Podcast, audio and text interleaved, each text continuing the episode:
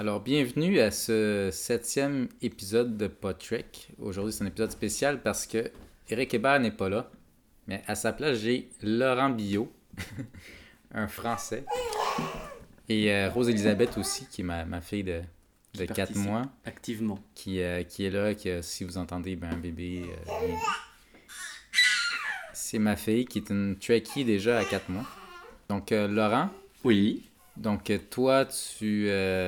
On s'est connus à travers euh, Projet M, qui est une web série de, de science-fiction euh, euh, que j'ai scénarisée il y a quelques années.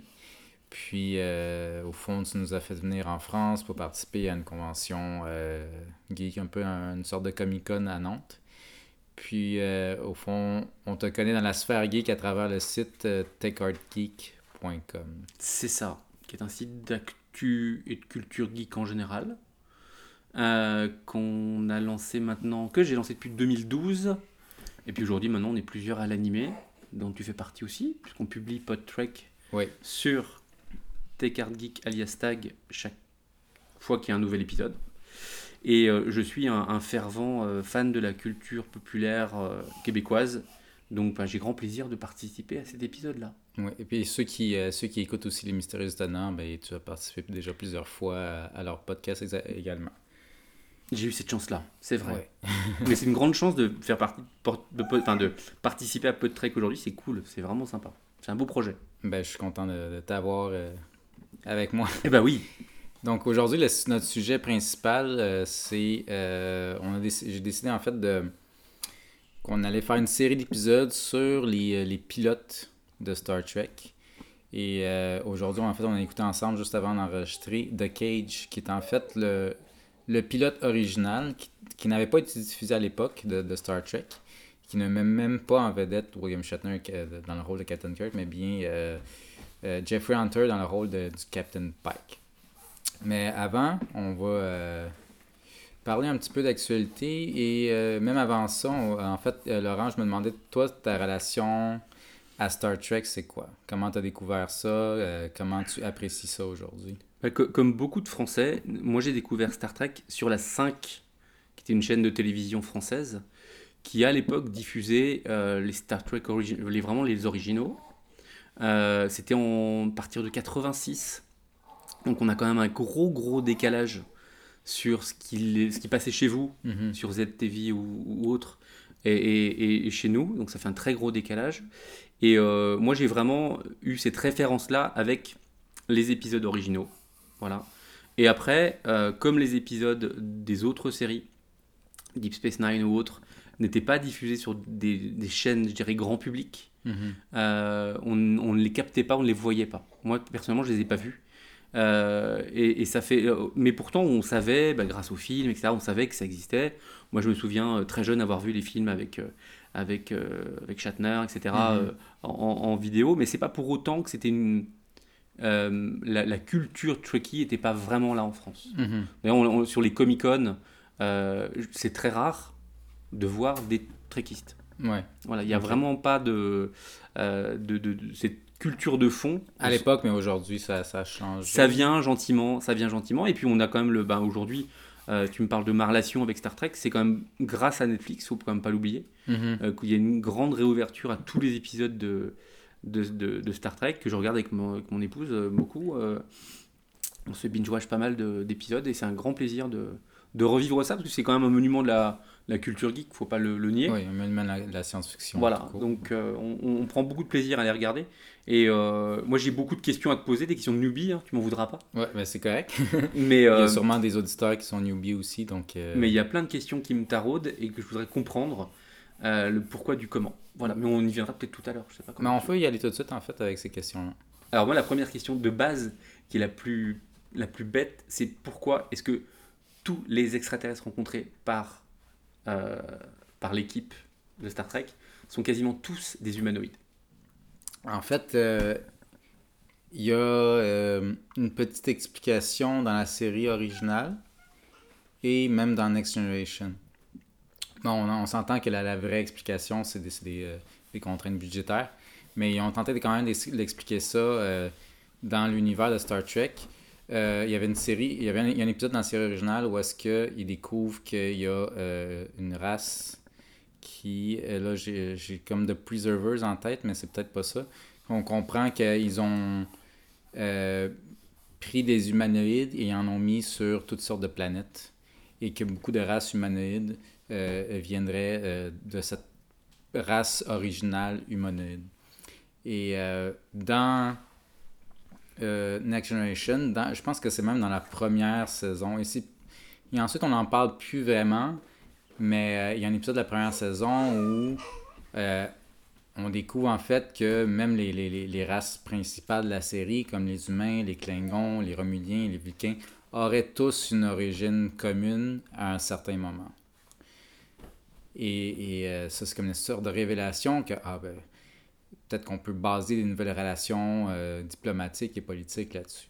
Mais ensuite, c'est un petit peu, euh, c'est un peu évacué, on n'en parle pas vraiment. Pourtant, c'est une révélation quand même majeure dans le mythos de la série, mais peut-être trop majeure parce que que tu viens de, tirer un peu dans, dans- dans le pied scénaristiquement parlant. Donc, ça a été un petit peu évacué, mais c'est quand même là, on comprend que euh, il y a quand même une raison que euh, la forme humanoïde revient, euh, que ce soit à cause de cette race très ancestrale ou le, fait que c'est probablement que les deux sont liés, que en fait les différentes races humanoïdes ont peut-être une origine commune et pour toutes sortes de raisons, dans la Voie lactée, c'est c'est un peu la, la forme de vie dominante un peu. D'accord. Ça- répond déjà une partie de mes questions. Deuxième question de Nubi, est-ce que pourquoi on n'a jamais eu un capitaine, euh, je dirais, de premier, de première, euh, premier front, entre guillemets, qu'on voit, qu'on suit régulièrement, justement de race non humaine? Euh, je pense que derrière ça, il y a sûrement un- une inquiétude des diffuseurs. Où est-ce que tu dis, ben, les gens doivent se reconnaître.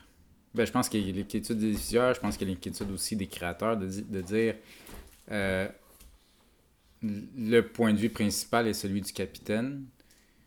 Est-ce qu'on doit comprendre ce qu'il vit, les émotions telles qu'il vit, puis euh, il doit être un peu un avatar du, du spectateur. Donc, je pense que je pense qu'il y a cette préoccupation principale-là qui est là. Donc, c'est souvent pour ça que c'est souvent l'officier en second ou un autre officier important qui, qui va être l'extraterrestre, un peu comme Spock dans, euh, dans la série originale. Mais en même temps, ce qui, euh, ce qui est particulier, c'est que dans la série originale, euh, Spock était pratiquement plus, plus populaire auprès du public que Shatner parce que les gens se reconnaissaient beaucoup plus dans, ce, dans celui qui, qui est un peu à part des autres, celui qui est un peu jugé par les autres, celui qui, qui est différent plutôt que dans le, dans le héros euh, classique. Donc, euh, surtout si, euh, si c'est un public euh, un peu geek, un peu euh, marginal qui va s'intéresser à Star Trek, eh bien, ils vont s'intéresser au personnage qui, qui est marginal. D'accord. moi, il y a un truc qui, m- qui- qui m'a toujours fait rire dans les Star Trek, c'est que les conventions humaines sont les conventions qui priment. C'est-à-dire qu'on rencontre une race extraterrestre, on se serre la main. Ouais, ouais. Ben, il y a beaucoup de, c'est sûr, beaucoup de choses qui sont probablement euh, une question de faciliter, euh, faciliter le storytelling, le fait que tout le monde parle anglais Mm. et bon, qu'on explique ça un peu euh, à un certain moment par le fait que bon, il y a le traducteur, euh, le traducteur universel et tout, qui fait que bon, en fait, le- on comprend que chacun est en train de parler dans sa langue, mais chacun se comprend dans sa langue aussi.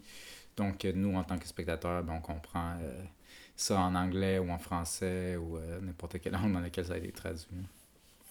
Bah, moi, c'est déjà énorme. Tu as déjà répondu à, à trois de mes grandes questions. C'est important parce que je, parfois je me, je me posais plein de questions. Voilà. Bon. Et je sais que maintenant, euh, tu suis en fait la, la Discovery. Oui, je suis. euh, bah, on, on a regardé le dernier épisode ensemble Oui, absolument. Euh, et on a pris beaucoup de plaisir à le regarder. Et moi, j'aime beaucoup cette série. Voilà, je trouve que c'est une bonne. Euh, une bonne. euh, une pour bonne toi, c'est vraiment la, la, la première vraie porte d'entrée dans l'univers de Star Trek. Si on compte pas les, euh, les films que tu as pu euh, voir dans ta jeunesse? Clairement, oui. Clairement, oui. Mais c'est, c'est, on, on- on garde les canons de l'univers, Mhm. Starfleet, tout Ouais. ça, on garde le, le côté très hiérarchie, très hiérarchie, un capitaine, son number one, etc. etc. Ouais, ouais, ouais. Ça, on garde tout ça. mais je trouve que la, la, la, construction des épisodes est vraiment intéressante. La les thématiques sont vraiment, sont vraiment sympas. Et puis, on a, on a vraiment un côté. on a une relecture bah, comme, comme nécessite une nouvelle série aujourd'hui de Star Trek. Voilà. Oui, absolument. On est, on est loin de, de, Star Trek a vraiment été bâti un peu sur le, modèle du Monster of the Week. Où est-ce que bon, chaque épisode euh, est une histoire en soi, il y a une certaine continuité, mais que tu pourrais pratiquement les écouter en, désordre chronologique et tu ne verrais pas la différence. Alors que là, on est vraiment à l'époque euh, du euh, de Netflix, du binge-watching, de d'écouter des séries qui vraiment ont un, c'est des, au fond des, des, des, des longs métrages de, de 12 heures au lieu de, de 2 heures.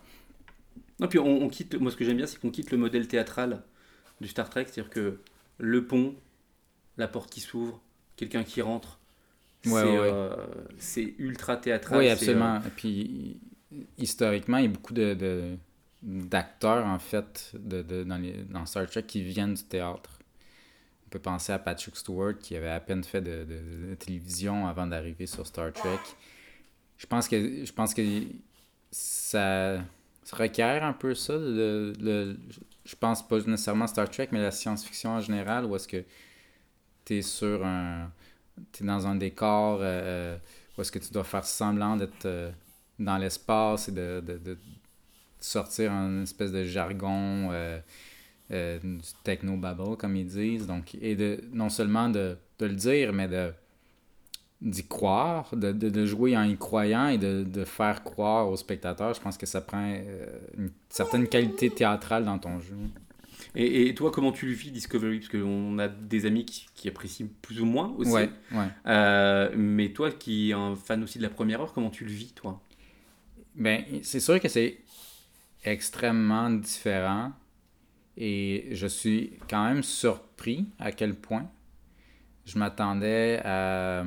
Oui, je m'attendais à une histoire en continu, mais je m'attendais quand même à quelque chose de plus léger. Et euh, quand, quand ils ont dit « Ah, ce ne sera pas du point de vue du capitaine, etc. », je suis comme « Ok, on va revoir certaines conventions. Euh, Je pense en fait à... Il y a un épisode de Next Generation qui s'appelle euh, Lower Decks et dans cet épisode-là, on est vraiment du point de vue de personnages qu'on n'a jamais vus auparavant à bord du Enterprise. Et, et je m'attendais à quelque chose comme ça, mais plus de longue haleine, où est-ce que c'est quand même un cast euh, d'ensemble et que on reste quand même dans le, le, Star Trek gentil un peu. Et, euh, mais que c'est simplement dans l'autre point de vue, puis avec en focusant plus sur les relations interpersonnelles. Alors que là, on est vraiment dans euh, le Game of Thrones, dans le sens qu'il y a un gros conflit euh, qui, euh, qui est énorme, qui, qui, bouleverse tout l'univers de Star Trek. Et le, le, personnage principal est vraiment au centre de ce conflit-là. Donc, on est vraiment dans quelque chose un storytelling qui, qui, qui, évite complètement justement la petite histoire, qui va se, se, se, se, résoudre, euh, résoudre et qui va juste affecter euh, les personnages auxquels euh, on a accès. Donc on est vraiment dans, le, dans une histoire qui est plutôt épique et où il y a énormément de mystères et beaucoup de personnages qu'on sent qui sont pas tout à fait ce qu'ils semblent être. Donc on est vraiment c'est ça, on est vraiment dans, la, dans le mystère. Puis ça, ça me surprend à ce niveau-là, parce que souvent dans Star Trek, ben, les personnages sont un peu euh, what you see is what you get. Il n'y a pas de deuxième, euh, il n'y a pas quelqu'un qui a un agenda caché, donc euh, tel personnage. les personnages dans Star Trek, ils existent souvent dans leur absolu. Quand tu les as connus dans un épisode, tu les as connus dans tous les épisodes. Alors que là, on découvre peu à peu ah, tel personnage, il a l'air sinistre. Ah, l'épisode d'après, ok, il n'est pas si sinistre que ça. Il y a quand même certains aspects de cette personnalité-là. On apprend un petit peu. Euh, on est vraiment dans un storytelling modern qui, qui, est pas si. Euh, en fait, qui, qui est pas différent de ce qu'on voit ailleurs à la télé, mais qui est surprenant pour l'univers de Star Trek. Mais, mais j'apprécie. euh, j'apprécie ça parce que, en fait, je suis un grand, grand. Je, je l'ai mentionné plusieurs fois dans le podcast. Je suis un grand, grand fan de Battlestar Galactica, euh, la série, euh, le remake, la série Mhm. des années 2000, qui, à mon avis, était 10-15 ans en avance sur son temps. Et là, on est en train de faire un peu. euh, quand Ron Moore, euh, qui était scénariste sur Star Trek, euh, notamment Deep Space Nine, euh, ben, il a fait un peu ça dans Deep Space Nine à la fin de la dernière saison. Euh, il y a eu un conflit militaire, euh, les valeurs de la Fédération sont remises en question et euh, c'était un petit peu plus dark. Puis lui, il voulait faire ça en Star Trek, mais il n'y avait pas vraiment la place pour le faire. Et il l'a fait dans Battlestar Galactica euh, en réaction à, Star Trek. Il l'a vraiment fait en réaction à Star Trek parce qu'il a pris, on va prendre le modèle Star Trek et on va faire complètement l'inverse. Et là, euh, on est euh, presque 15 ans plus tard. Finalement, on voit ce modèle-là finalement appliqué dans Star Trek. Que on s'attendait peut-être à l'époque que Enterprise soit ça, mais ça n'a pas été du tout ça. Et euh, donc, euh, ça me surprend pas. Je suis habitué à ce, ce genre de story- storytelling-là. Et euh, au début, j'ai été surpris. Quand Michael Burnham arrive à bord du vaisseau, c'est comme, ah, il y a quelque chose d'un peu sinistre dans ces personnages-là et dans ce vaisseau-là. Mais je m'attendais justement à ce que cet aspect-là soit désamorcé. Je pense que volontairement, les créateurs de la série ont voulu choquer. Mhm. Choquer les, les, les fans de Star Trek. Et en même temps, ceux qui ne sont pas fans de Star Trek, mais qui sont fans de Game of Thrones, de Walking Dead, tout ça, eux autres sont pas, absolument pas choqués parce que c'est euh, ce à quoi ils sont habitués aujourd'hui.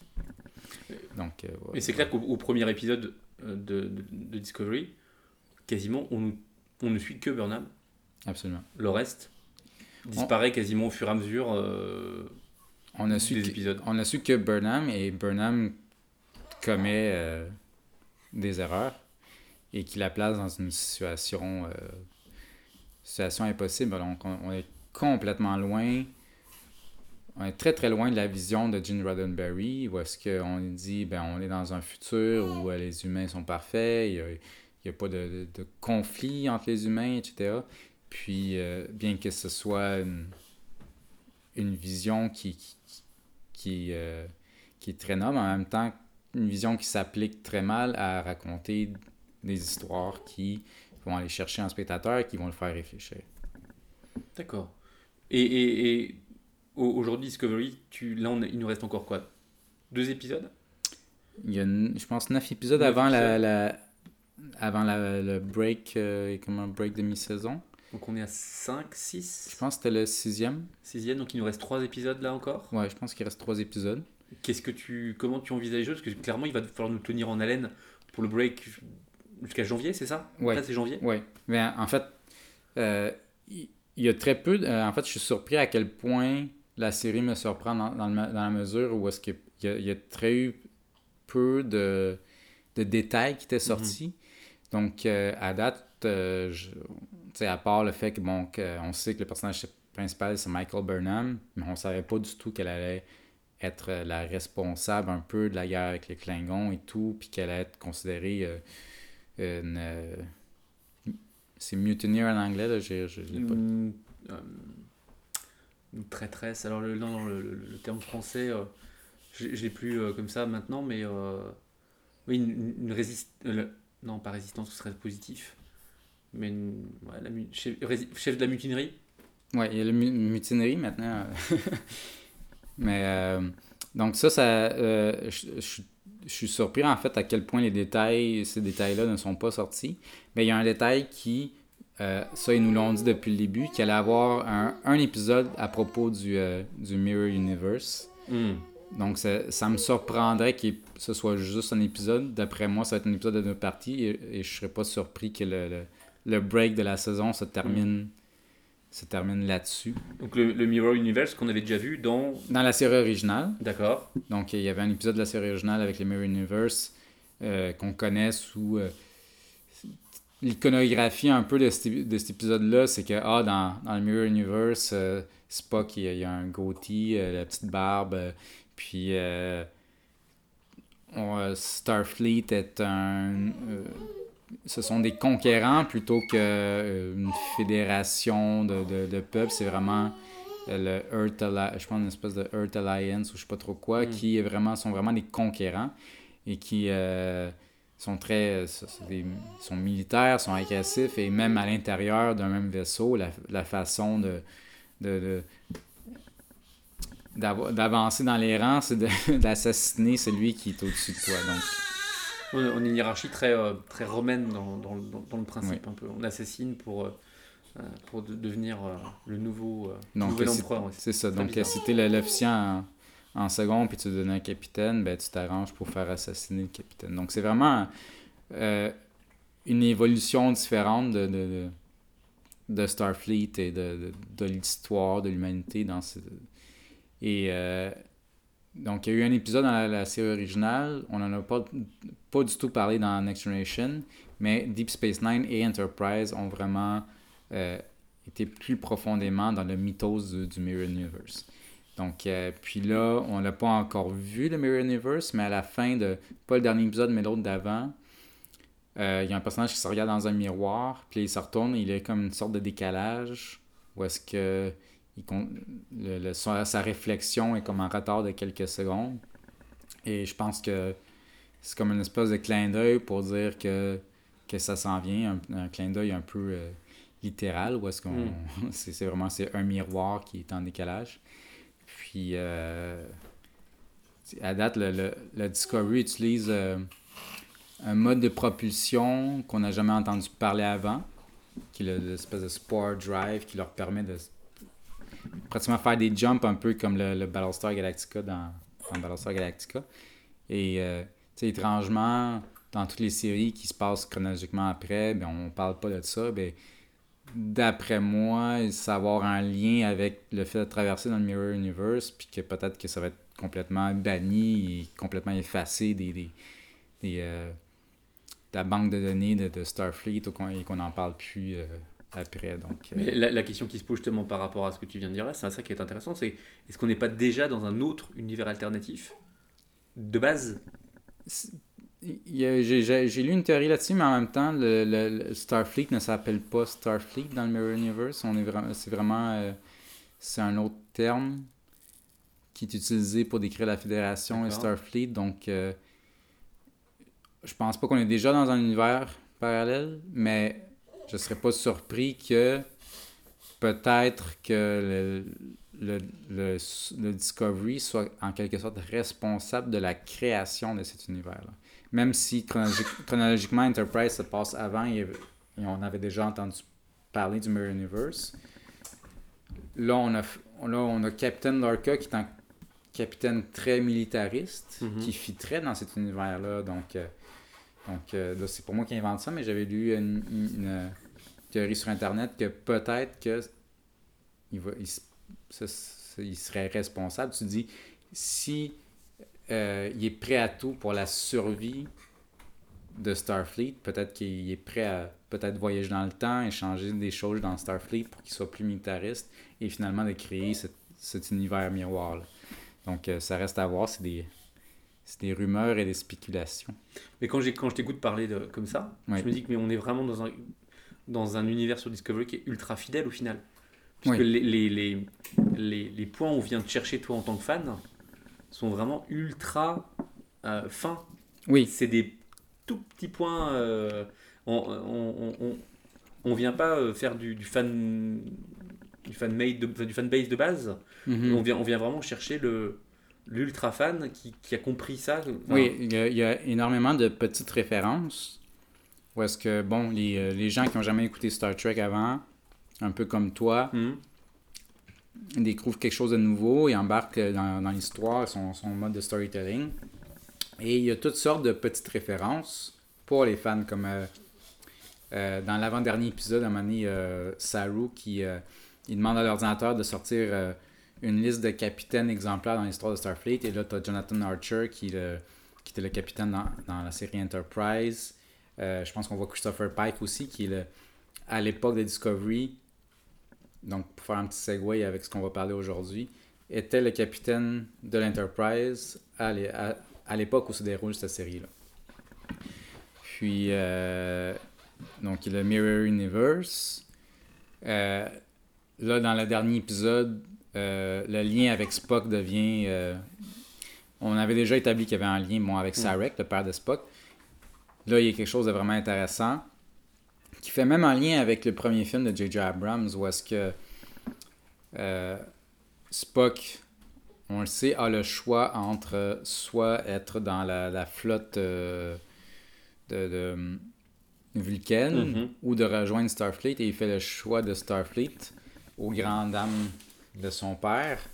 Et là, on comprend dans le, dans le, dernier épisode que bon, Sarek est sur le, sur point de mourir, puis euh, euh, euh, Burnham a des, certaines visions avec lui parce qu'ils ont partagé un lien très fort à un moment où est-ce que lui avait sauvé la vie de Burnham quand il était enfant. Et il revient toujours à un moment où est-ce qu'il annonce à Burnham qu'elle n'a pas ce qu'il faut pour euh, faire partie de, de Vulcan, je pense Expeditionary. euh, Le corps, le, le corps, le, corps, le, d'exploration vulcaine. Ouais, quelque chose comme ça. Mm. Et euh, il lui ment en disant que, bon, c'est pas. euh, elle n'a pas été assez bonne pour pouvoir euh, se qualifier, mais peut-être qu'elle a un avenir dans Starfleet. Et là, on comprend qu'en fait, les, les, euh, les responsables ont dit à Sarek que euh, ne pouvaient pas accepter deux euh, deux non-vulcains. Ouais. Mm. Carrément, et pour eux, Spock est un non-vulcain, même s'il est moitié vulcain. Donc, ils peuvent pas accepter deux non-vulcains. Ils devaient faire un choix. Et lui, il a choisi Spock. Alors que Spock, finalement, a fait un autre choix. Mm. Et euh, il n'a pas eu, le- j'imagine, le cœur de dire à Burnham. Donc, il lui a plutôt fait croire qu'elle n'était pas assez bonne. Et euh, elle, elle est allée dans Starfleet aussi. Finalement, les- autant Spock que, que Burnham se sont retrouvés dans, dans Starfleet. Donc, il y a vraiment quand même un lien très très fort avec euh, la série originale. Puis ça, bon, il y a certains fans que ça vient les agacer. Mm. Surtout euh, si tu fais aux commentaires sur, sur Internet. Commentaires de gens qui se croient faisant partie de la, ma- la majorité, mais qui finalement sont souvent une minorité très vocale, à mon avis. Euh, que les- bon, les, euh, les scénaristes euh, de Discovery ils connaissent rien euh, au Mm. canon de, de- de Star Trek, puis ils font n'importe quoi parce qu'on n'a jamais entendu parler de, du fait que Spock avait une sœur, etc.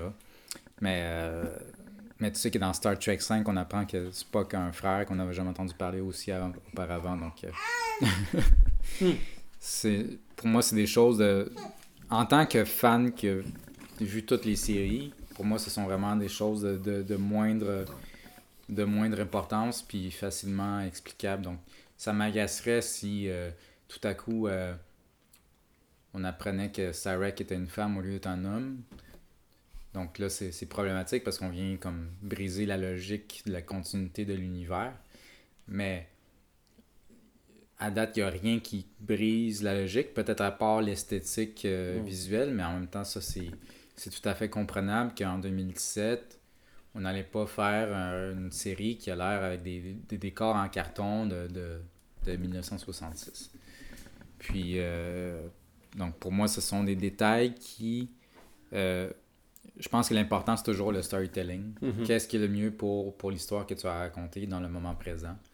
Puis, si tu dois faire un petit changement ou un gros changement qui euh, sert l'histoire, plutôt que de servir la continuité, mais je pense qu'il faut toujours servir l'histoire avant de Mm. servir la continuité, parce qu'au final, la continuité est quelque chose de totalement abstrait qui, qui existe euh, entre les séries, mais qui n'informe pas nécessairement qu'est-ce qui fait que ton histoire actuelle fon- euh, fonctionne et est intéressante. Donc, euh, voilà pour donner mon opinion sur Discovery. Ah, c'est une bonne, une bonne, une bonne introduction, c'est bien. Mm. Mais moi, moi je trouve que la série est, est bonne dans tous les cas. Et l'important c'est qu'elle aille chercher de nouveaux fans aussi. Ouais. Il y a un moment, il faut aussi assurer l'expansion de la fanbase. Et, et je trouve que là, on va chercher pas mal de nouveaux fans. Mhm. Et là, là où tu as raison, c'est vrai pour le coup, c'est que ça, ça fuit très peu. Il y a très peu de- d'infos Mhm. sur les épisodes à venir. Euh, on ne dévoile pas de, de- de trucs en avant-première, etc. C'est assez, assez clean à ce niveau-là. Et c'est bien, Ouais. c'est- agréable pour le coup. Mais on est vraiment dans une époque, euh, justement, le fait qu'on est dans un, de la télé qui avec des histoires en continu, on est dans une époque où est-ce que il n'y a rien de plus important que de ne pas être spoilé le prochain épisode. Mm. Et euh, ce qui fait que ton auditoire va binge-watcher, va comme rester là. C'est vraiment de tout le temps comme lui donner un peu d'informations, mais ah, qu'est-ce qui va se passer au prochain Mm. épisode. Donc, d'accrocher le spectateur vraiment avec le mystère, c'est c'est vraiment ça aujourd'hui qui est à la mode, si on veut, dans, Mhm. dans, dans, dans, dans les productions télévisuelles. Et on est vraiment dans cette mode-là où est-ce que c'est secret, secret, secret. On en donne, on donne certaines choses comme justement le fait que, oh, il va y avoir un Mirror Universe épisode. Mm. Puis ça, ça va chercher les, les fans de la série originale qui vont dire Ah, je suis curieux de voir qu'est-ce qu'ils vont faire. Donc, notre sujet principal, donc aujourd'hui, c'est euh, The Cage, qui en fait, euh, The Cage, c'était le- euh, le, le pilote original de Star Trek, qui avait été produit en 1965, mais qui avait été euh, refusé par la NBC, euh, principalement parce qu'ils trouvaient ça trop cérébral. Et euh, quand euh, Gene Roddenberry avait vendu euh, le concept à NBC, il avait vraiment vendu ça comme un western dans l'espace. un Wagon Train to the Stars. Et euh, je pense qu'ils n'ont pas retrouvé nécessairement le côté western et l'action que, que, que Gene Roddenberry le- leur avait vendu. Et donc par la suite, c'est pour ça qu'on a eu un, un peu plus cowboy dans, avec William Shatner et Capitaine Kirk. Là, on est vraiment. euh, en fait, c'est l'histoire de, de, de l'Enterprise. On est à bord de l'Enterprise. Mais on est à peu près 10 ans auparavant. En fait, à la même époque que Discovery. Et euh, le capitaine du Enterprise, c'est euh, Christopher Pike. Et son officier en second, en fait, c'est une femme qu'on n'apprend jamais son nom. En fait, elle s'appelle juste Number, Number One. one, c'est ça, oui. Et l'autre personnage qu'on reconnaît, c'est euh, Monsieur Spock, qui est l'officier euh, l'officier scientifique. Qui laisse glisser un peu plus d'émotion. Oui, absolument. On voit que le personnage n'avait pas encore été euh, cerné, si on veut, en quelque sorte. Mais il y avait déjà, bon, des, ses oreilles pointues. Euh, son maquillage est un petit peu différent au niveau, je pense, des sourcils et tout. Mais euh, toi, qu'est-ce que tu en as pensé, tes impressions euh, Bah, avec ce que tu viens de dire, c'est vrai qu'on est plus, plus proche de la fable philosophique. Oui. Où on doit tirer à la fin une conclusion. On s'attend même quasiment à la fin à avoir une, une petite conclusion philosophique, tu vois, quasiment sur l'épisode, euh, que effectivement un épisode d'action. Mhm. Euh, Il y a des scènes qui sont vraiment étrangement longues. Oui. Il y a beaucoup de, de silence. C'est ça. De, de- que j'appelle des reaction shots où est-ce que il se passe quelque chose, on coupe au capitaine qui regarde intensément, on revient et que on, est absolument très très loin. Si on veut comparer euh, Christopher Pike à William Shatner, euh, en fait, la première scène, une des premières scènes, c'est euh, Pike qui bon, il est sur le pont, puis il donne des ordres un peu de, façon un peu désinvolte. Il, y a un- ils reçoivent un message de détresse, puis comme non, on va pas y aller tant qu'on on n'est pas sûr s'il y a des survivants. Et là, il, il se- cache littéralement dans sa chambre. Il fait venir le docteur qui, euh, qui finalement lui sert un, un martini. Oui, oui, c'est- et- et Et, essentiellement, il lui dit qu'il est fatigué de la vie, il est fatigué de, du commandement, il est fatigué de, de, de avoir le, le poids de ses décisions. On comprend que juste avant, il y a eu une mission où est-ce qu'il y a des gens qui sont morts Mm. sous son commandement. Et là, euh, il y a vraiment... Excusez, c'est parce que ma fille essaie de, de, me- de- de me manger les doigts. Et là, on comprend que, que, qu'il y a vraiment il y a une remise en question. Ils songent même à quitter, euh, Hmm. quitter Starfleet. On est des- à des années-lumière de Capitaine Kirk. Un capitaine qui fonce, ne se pose pas trop de questions, qui frappe avant de, de, de- de- se questionner, qui ne se remet pas en question, qui vraiment est un, un vrai leader. Et euh, étrangement, quand, quand on pense aux, ceux qui euh, ont peut-être découvert Star Trek avec le, le- les, les films de J.J. Abrams, le personnage de Christopher Pike est présent. Il est un, c'est un amiral, puis c'est lui le, le mentor de, qui pousse euh, Captain Kirk à, à- à rejoindre, euh, rejoindre Starfleet. Mais effectivement, étrangement, le capitaine Pike est vraiment torturé. Dès Oui, le début, Absolument. euh, on le voit se coucher euh, de manière limite la main sur le front, shakespearien. mais que m'arrive-t-il Où vais-je J'en ai assez de décider de la vie et de la mort. Donc c'est là Ouais. de 210 personnes. 280 environ qui a dit. Qui dit Mais, mais on, sent vraiment, on le sent vraiment là de, de, de, de ça. D'un autre côté, il y a- y, vraiment des. ben, c'est vraiment un épisode. euh, bah, c'est un pilote, on est d'accord, mais on sent vraiment qu'il y a plein de recherches mhm. au long de l'épisode. Euh, il y a des, on comprend pas tout. À un moment, il traverse le pont, enfin, il traverse des, des, des couloirs. Mhm. On voit des gens se balader en costume, limite des costumes de sport, Ouais. euh, comme s'ils partaient une, un match de tennis. C'est vraiment étrange. Donc on Mhm. sent qu'il y y a des civils entre guillemets ou des gens qui sont Ou en des, ou tenue des civile qui sont en en permission. pause, ouais, je sais. Mais c'est vraiment, c'est vraiment étrange parce que euh, y, a- il y a ce genre de choses. Mais et, et d'un autre côté, il y a plein d'effets de recherche visuelle qui sont à la fois drôles, mais euh, ils, ils se sont dit qu'il fallait, il, fallait tester. Ouais, absolument. Euh, Il y a des choses qui sont restées. Clairement, Ouais. la, la téléportation quasiment, Ouais, ça c'est vraiment iconique, euh, emblématique. elle est restée, elle est Elle est identique. Euh, par contre, le voyage, le, le- comment tu peux appeler Le- ça le- ouais, ça, le warp. Ce qui, après ça, on l'a connu sous le nom de Warp Drive. Et au début, ils disent c'est un hyperdrive avec un time warp factor 7. Donc, puis à un moment donné, un personnage qui dit euh, on a brisé la barrière du temps pour le. le- Donc, on est vraiment. euh, le, le vocabulaire est pas encore là. On n'a pas encore vraiment établi de façon claire, ou peut-être qu'on l'avait établi, mais qui a ensuite évolué. Euh, il y a un certain moment quand il dit Christopher Pike du. euh, et là, c'est pas le Federation euh, ni Starfleet qui nomme, mais c'est quelque chose de, de- différent.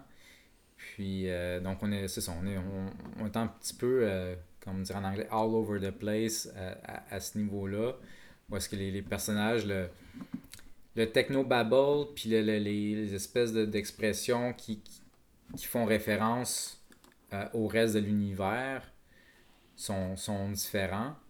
Puis c'est pas du tout le, le- encore le Star Trek euh, qu'on reconnaît. Mais au- au- au-delà des, euh, au- au-delà d'effectivement des, des choses qui restent et qui, qui sont en, en test visuel entre guillemets, il y a quand même une histoire de fond qu'il faut quand même raconter. Euh, on la raconte ensemble, Oui, vas-y. euh, au risque de dire des bêtises. En, en- en gros, l'équipage donc est, est- est appelé au secours d'un, autre équipage qui est tombé euh, sur une planète Il y a de là, 18 ans. il y a 18 ans. Ouais. Planète, planète qui, clairement, euh, est, est quasiment similaire à la Terre, puisqu'on a même, à la fin, quand il la quitte, une vision Ouais. qui est une vision de l'Amérique. C'est bizarre que ça puisse paraître. Mhm. Euh, mais c'est comme ça. Et, et, euh, et la planète est, est, est à la base, donc, euh, habitée, entre guillemets, dans un camp. Il découvre un camp de, de, de, De survivants. avec une femme qui s'appelle Vin- Vina? Vina. Ouais. Euh, une blonde qui a priori est trop au goût du, du Captain Pike. Oui. Et Captain Pike est enlevé par des Des extraterrestres, Des extraterrestres. qui ont des, des grosses têtes. qui ressemblent. Moi, j'ai tout de suite vu les gardiens dans dans Green Lantern, Ok. étant Ouais, un, c'est vrai- moi ouais, un grand fan des Green Lantern. C'est vrai. Puis, euh, j'ai comme une vision de, je pense, une série de la planète des singes ou un des films, ou je sais pas trop, avec des personnages aussi qui ont des grosses têtes ou des gros cerveaux, je sais pas trop. Mais il Ouais, ressemble je- beaucoup au Watcher dans, dans l'univers Ouais, Marvel aussi. aussi. aussi. Euh, ce côté euh, grosse tête, une toge. Ouais. J'ai lu en fait que les, ils sont tous joués par des femmes. Puis vraiment pour. euh, euh, ils sont joués par des femmes, mais en même temps, ils ont un certain aspect masculin. Et ils ont des grosses têtes pour donner l'idée que vraiment, ces êtres-là euh, sont, sont tellement concentrés sur leur côté mental qu'ils ont délaissé la, la- la prouesse, la prouesse physique, le développement physique.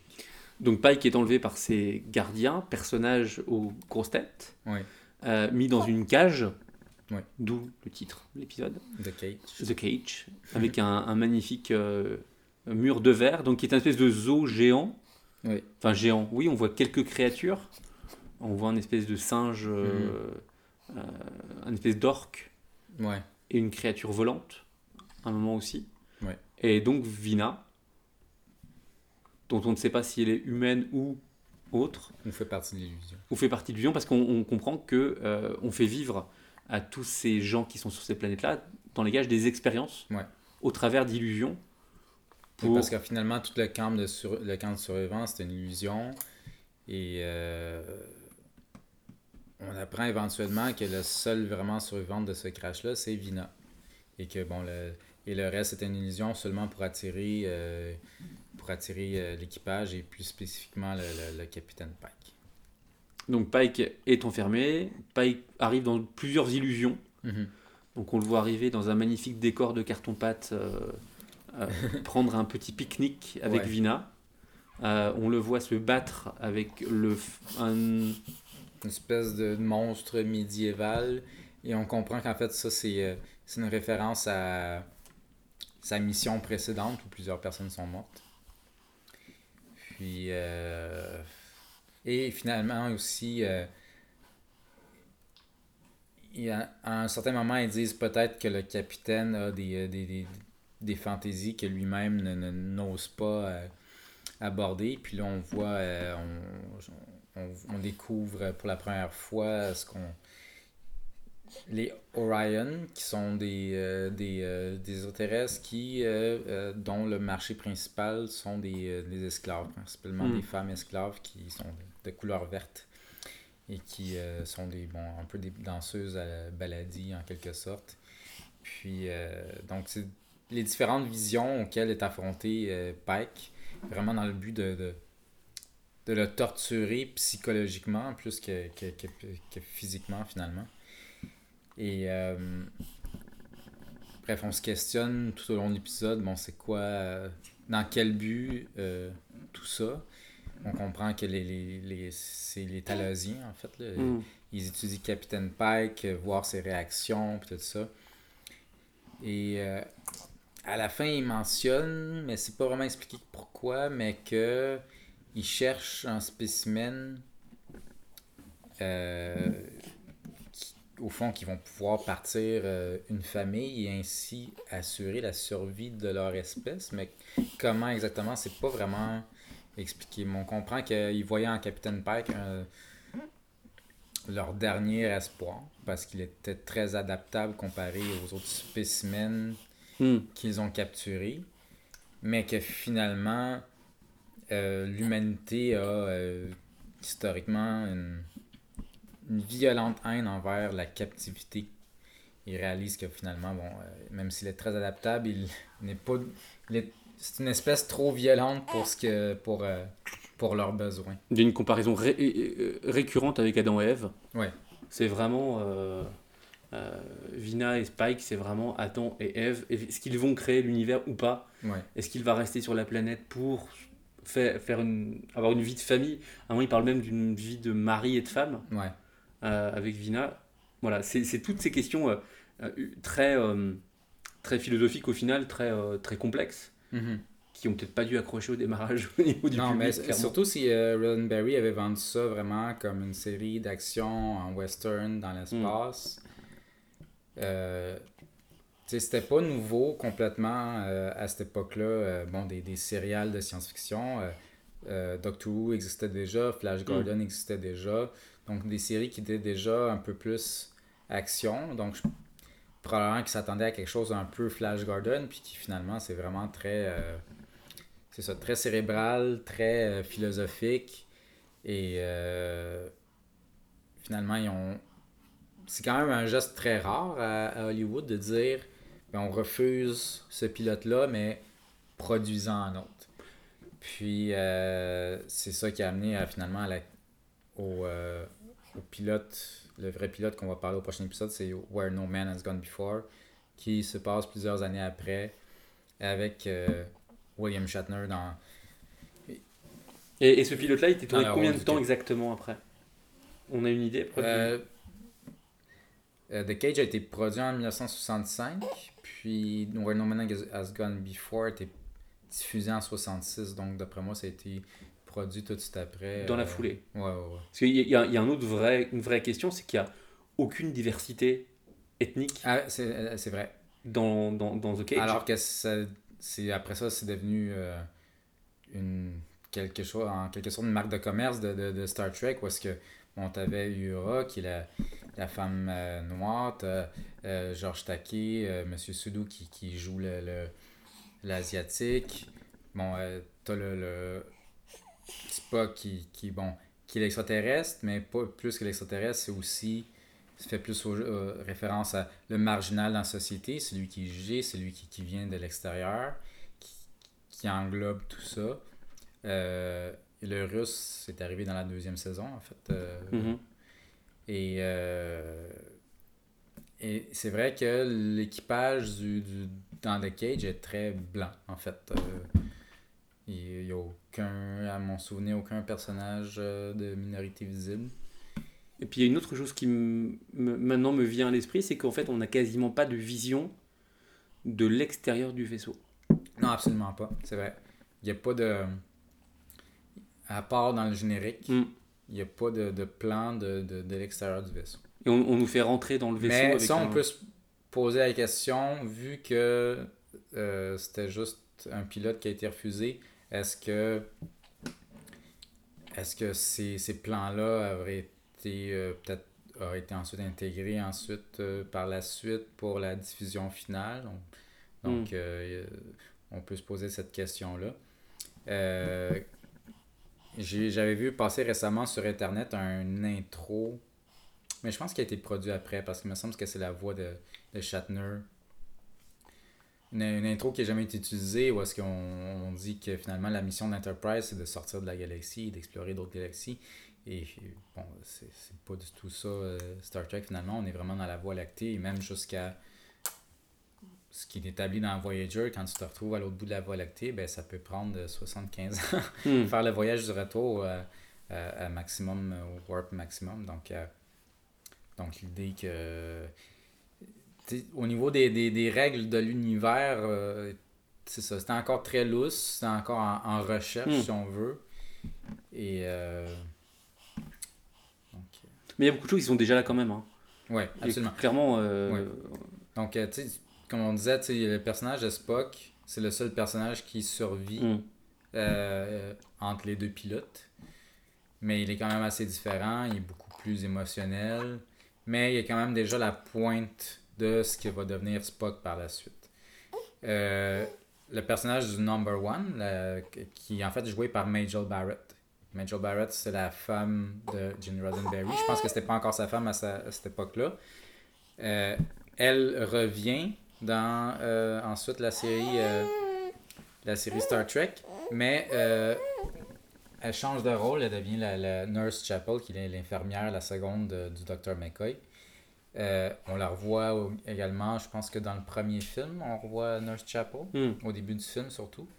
Et, euh, mais son rôle le plus important, euh, c'est celle de Laxwana Troy ensuite dans, dans Next Generation et dans Deep Space Nine, parce qu'elle joue la mère de, de, de Diana Troy. Et peut-être même encore plus important, c'est qu'elle fait la voix des ordinateurs dans toutes les séries. Euh, avant Discovery, c'est elle qui a euh, donné voix aux différents euh, ordinateurs des différents vaisseaux dans, dans, dans Star Trek.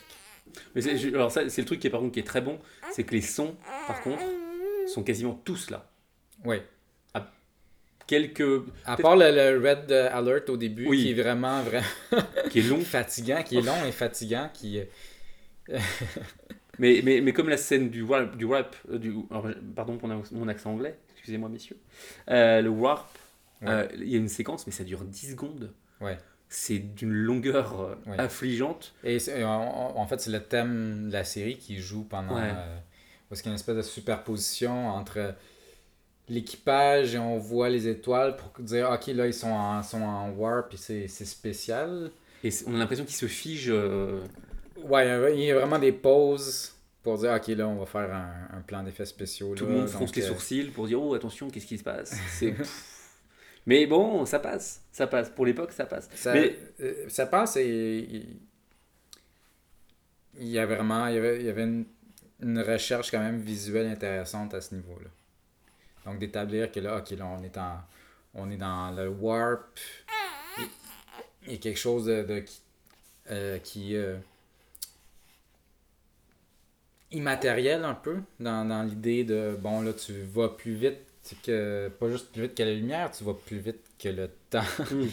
on a brisé la barrière du temps, donc il y a quelque chose d'un peu immatériel dans cette idée de... de, de- de- donc tu vas vraiment chercher le, le- capturer l'imagination du spectateur, et j'imagine très bien à l'époque un enfant qui écoute ça et qui, euh, qui est obnubilé par cette idée, même si euh, bon, le, cette pilote-là n'a pas été diffusée, et cet effet-là, il revient, revient pas vraiment dans la série par la suite. Non, mais quand, tu- quand tu y penses, quand même, je suis en train de, juste de pointer un peu le nombre de thématiques de SF Ouais, qui sont euh, apposées dans cet épisode-là, qui dure 50 minutes, environ. environ, 45 ouais, minutes. 45 minutes.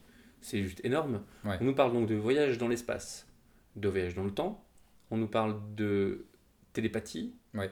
On nous parle de race extraterrestre évidemment, Mhm. Euh, on nous parle de virtualité, Ouais. entre guillemets, Euh, on nous parle de... Il y a euh, certains moments où un personnage dit euh, que, en fait, les Talosiens, bon, on comprend que ils, vivaient, là, ils vivent dans une espèce de, de, de, de grotte, mais euh, ils vivaient d'abord à la surface de la planète, puis il y a eu Mm. une grande guerre, puis ceux qui sont restés, bon, se sont réfugiés euh, sous la terre et qui ont tellement euh, développé leur, euh, leur prouesse mentale, qui ont développé ces habiletés-là de créer des illusions. Il y en a un, qui, un personnage qui dit carrément à un certain moment, c'est que tu vis tellement dans, dans la fantaisie que tu arrêtes de construire, tu arrêtes de créer, tu sais même plus comment fonctionnent les machines qui, qui t'entourent. Donc, il y a vraiment un discours sur... qui pourrait... qui, qui s'adapte à aujourd'hui à parler de la, Mm. la virtualité, de vivre dans, dans, dans, dans, dans, dans des mondes euh, virtuels et numériques. Et c'est donc c'est vraiment... c'est- Ah, c'est vraiment riche. Bah oui, Oui, de- Rose-Elisabeth est d'accord. elle est tout à fait d'accord avec ça. Donc, euh, oui, il y a énormément de, de- de- thématiques et des thématiques qui euh, sont toujours intéressantes, euh, sont toujours euh, d'actualité en fait aujourd'hui. Mais je suis, je suis pas sûr qu'aujourd'hui, on, on- même aujourd'hui encore, on prendrait un épisode où on, on parlerait d'autant de thématiques. Non, Je suis pas sûr. absolument. Et en fait, euh, si on compare euh, justement au pilote de Discovery, où est-ce que le pilote de Discovery, c'est vraiment Michael Burnham. Qui est Michael Burnham? Et on est, on est vraiment dans les thématiques de, de euh, personnel. Qui est ce personnage-là? Et comment elle évolue, etc. Puis on n'est vraiment pas dans l'établissement dans, dans l'univers. Au contraire, l'univers, on le découvre au fur et à Mm. mesure.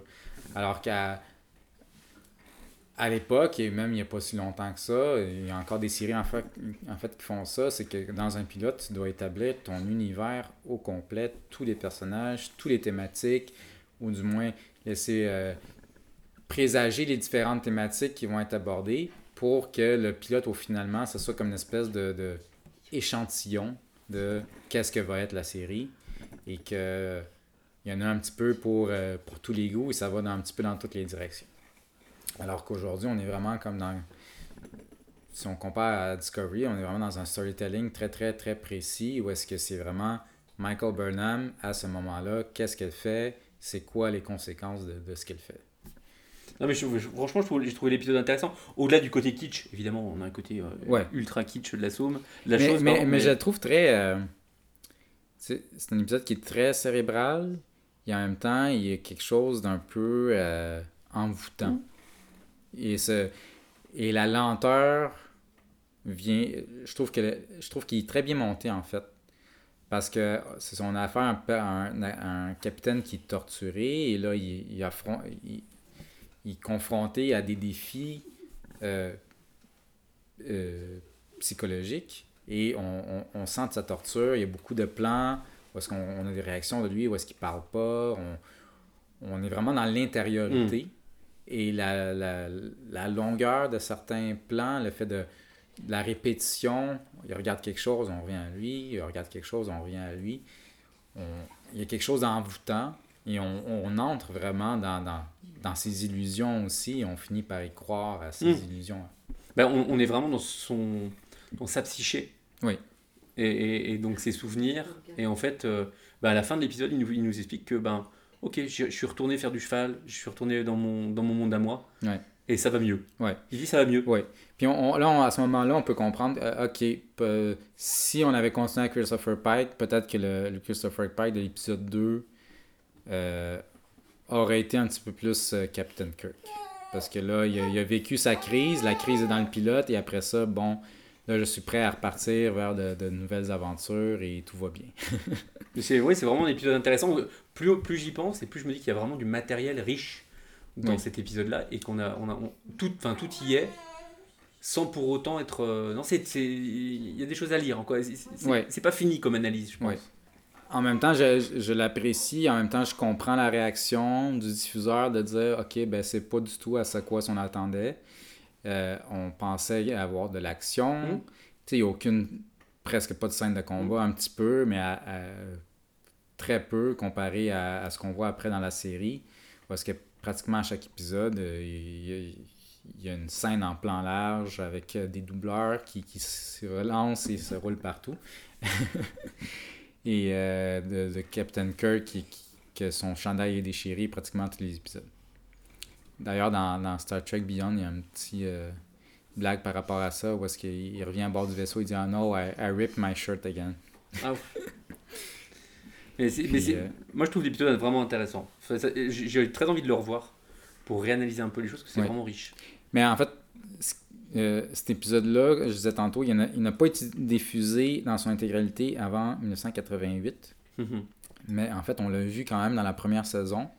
Il y a euh, un épisode en deux parties qui s'appelle De ménagerie, Mhm. où euh, on apprend que Pike, bon, il y a eu un accident par la suite, il est rendu euh, catatonique, paraplégique, etc. Et euh, Spock veut le ramener sur cette planète-là. Mhm. Et pour convaincre. Puis là, Spock, il, bon, il, il- il utilise des méthodes un peu. euh, il se mutine, justement.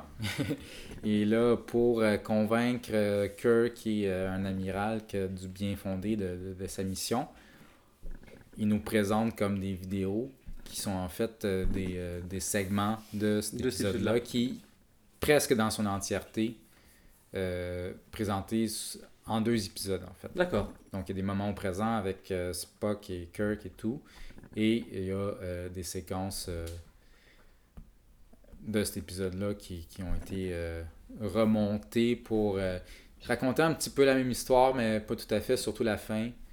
Et euh, donc, on, on va sûrement en reparler dans un, un épisode de Spot Trek dédié à de ménagerie. Ok. Donc, euh, je pense que ça, ça conclut notre discussion euh, sur The Cage. Donc, euh, je vous invite euh, à continuer à nous suivre sur notre page Facebook. Maintenant, on est euh, disponible sur Google Music et toujours sur iTunes et RZO. Et euh, Laurent, ben toi, on peut suivre euh, Tech Art Geek. Tu peux nous en parler un petit peu? Alors, on, on suit nos aventures sur techartgeek.com, T-E-C-H-A-R-T geek, G-E-E-K.com. Euh, et vous nous suivez sur Facebook, sur Instagram et euh, euh, tous les autres. On n'a pas de podcast, c'est pas le souhait du jour, mais un jour peut-être. Mais on partage régulièrement PodTrek avec grand plaisir. Voilà, donc n'hésitez pas à venir nous, nous voir, à nous faire des petits, des petits signes de Montréal. On sera ravis de, de, de vous accueillir et sur notre page Facebook aussi. Voilà. Donc, euh, merci beaucoup, Laurent. Puis, on se revoit au prochain épisode. Merci pour ton accueil, Mario. À bientôt. À bientôt.